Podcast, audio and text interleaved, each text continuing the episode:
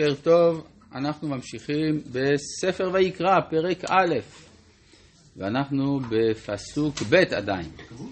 כן, אה, נאמר, כי יקריב, אדם, דבר בני ישראל, אמרת עליהם, אדם כי יקריב מכם קורבן לשם, מן הבהמה, מן הבקר ומן הצאן תקריבו את קורבנכם.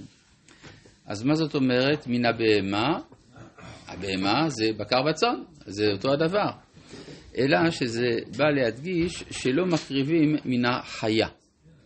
החיה זה מה שחי בעולם החיצון, החיצוני לאדם, אז זה לא תחת אחריותו של האדם. כלומר, אנחנו מבינים שיש בעולמו של הקדוש ברוך הוא תיקונים שהוטלו על האדם, יש תיקונים שריבונו של עולם מטפל בזה. למשל, גם כשאנחנו אוכלים מאכלים ואנחנו מעלים את הבהמות למדרגת האדם, הרי יש בעלי חיים שאנחנו לא יכולים לאכול, אז מי מטפל בהעלאתם? זה חלק מן ההשגחה הכוללת. אז אותו דבר לגבי הקורבנות. הקורבנות, גם זה נושא שלא תלוי, ש, שהקורבנות תלויים באדם, ו, ולכן רק הבהמות הקרובות אל עולמו של האדם, שזה בהמה, בקר וצאן, הם קרבים על גבי המזבח. דיברנו אתמול גם על זה שלפי המקובלים יש עניין של העלאת ניצוצות, זאת אומרת חלקי הקודש הפזורים בקליפות ואנחנו מעלים אותם וקשרתי את זה לעמדתו של הרמב"ם ביחס למקור של הקורבנות שזה מן התרבות הפולחנית של זמן נתינת התורה ולמרות שזה נאמר מתוך גישה לא קבלית, אנחנו רואים באופן מפתיע בכל זאת מפגש בין אה, שני העולמות, כי גם הרמב"ם מבין שמצוות התורה באות להעלות ולרומם רעיונות שנמצאים כבר באנושות הכללית. אם עולה קורבנות, מה זה עולה? הקורבן הבסיסי, הראשוני, הוא העולה. גם אה, בימי קדם, לפני מתן תורה, הייתה נהוגה העולה ולא היו נהוגים השלמים. הרי אנחנו רואים שאיוב, צדיק שבאומות העולם, כל שבוע היה מעלה עולות. לא מצאנו שהוא העלה שלמים.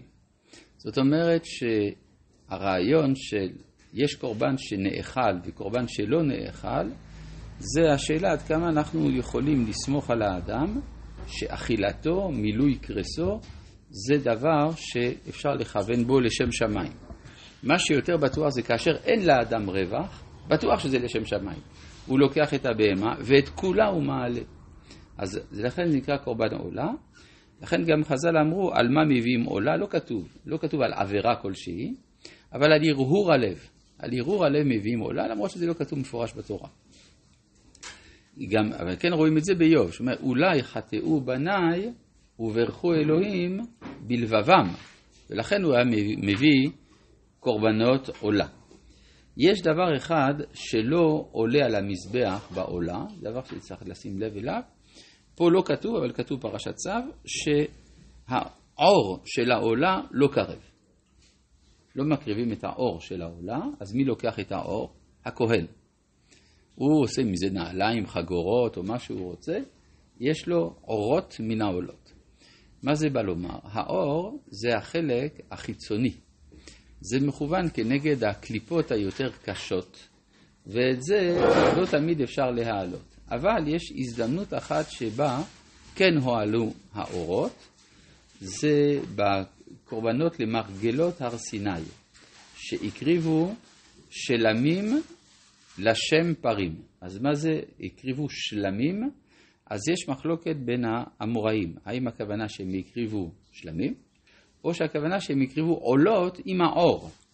כן, זה קורבן שהוא שלם, שגם את האורות הקריבו.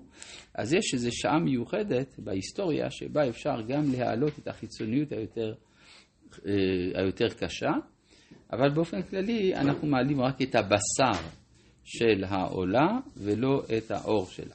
אפשר לשאול שאלה? כן, בבקשה. זה לוקח זמן, איך אומרים, לפשוט את, ה, את האור של, ה, נכון. של הבהמה. זה לוקח הרבה זמן. כן, נכון.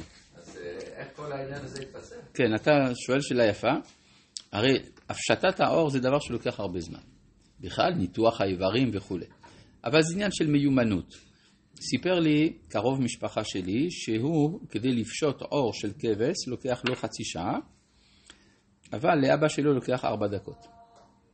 כלומר, אם אתה מאוד מיומן, אתה יכול לעשות הפשטה בארבע דקות של בהמה. אבל זה צריך כמובן אה, תרגולים.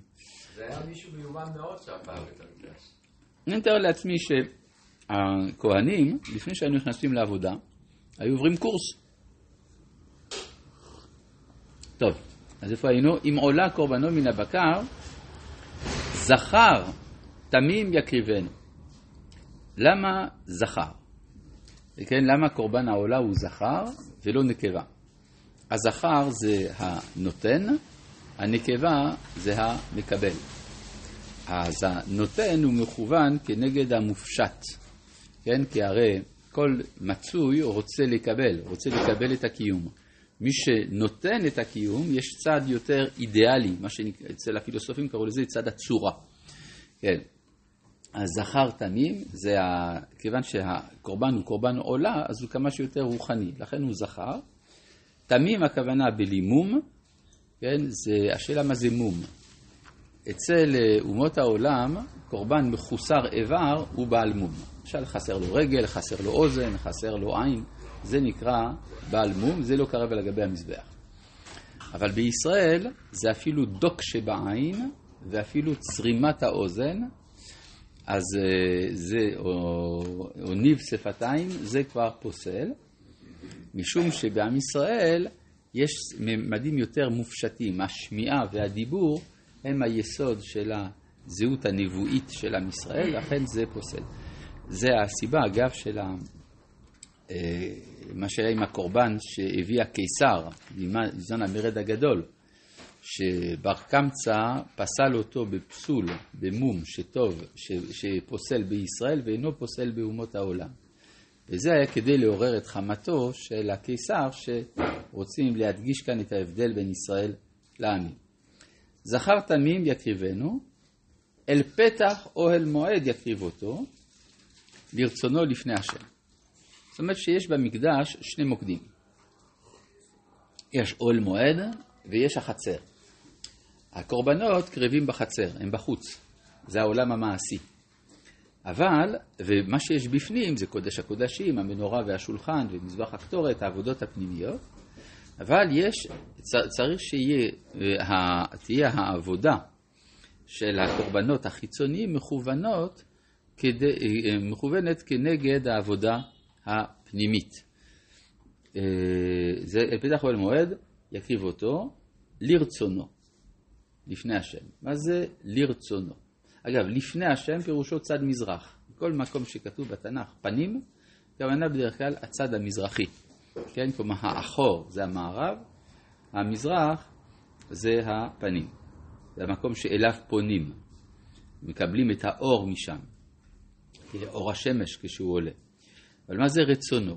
רצונו זה לא כמו בעברית שלנו, או בעברית של חזאי אפילו, במובן של רצייה, וולואר, או וויל באנגלית. אז uh, זאת המשמעות של רצון בשפה המאוחרת. אבל מה, כשבתנ"ך רוצים להגיד לרצות, אומרים חפץ. חפץ או אהבה. אז מה זה רצון כאן? זה ריצוי, לישון פיוס. פיוס, כדי שהוא יהיה רצוי לפני השם. וזה, אה, למשל רש"י כותב, כל לשון רצון שבמקרא, אפזמן בלעז. אפזמן או אפישמינט, כפי שהוא כותב שמה, כלומר הריצוי. וזאת אומרת שיש כנראה דין מתוח בעולם, על ידי שאדם מוכן להקריב משהו משלו, את ממונו, את בהמתו וכדומה, אז יש כבר פיוס של מידת הדין, לרצונו לפני השם. ושמח ידו על ראש העולם. ונרצה לו לכפר עליו. מה זה לסמוך ידיים?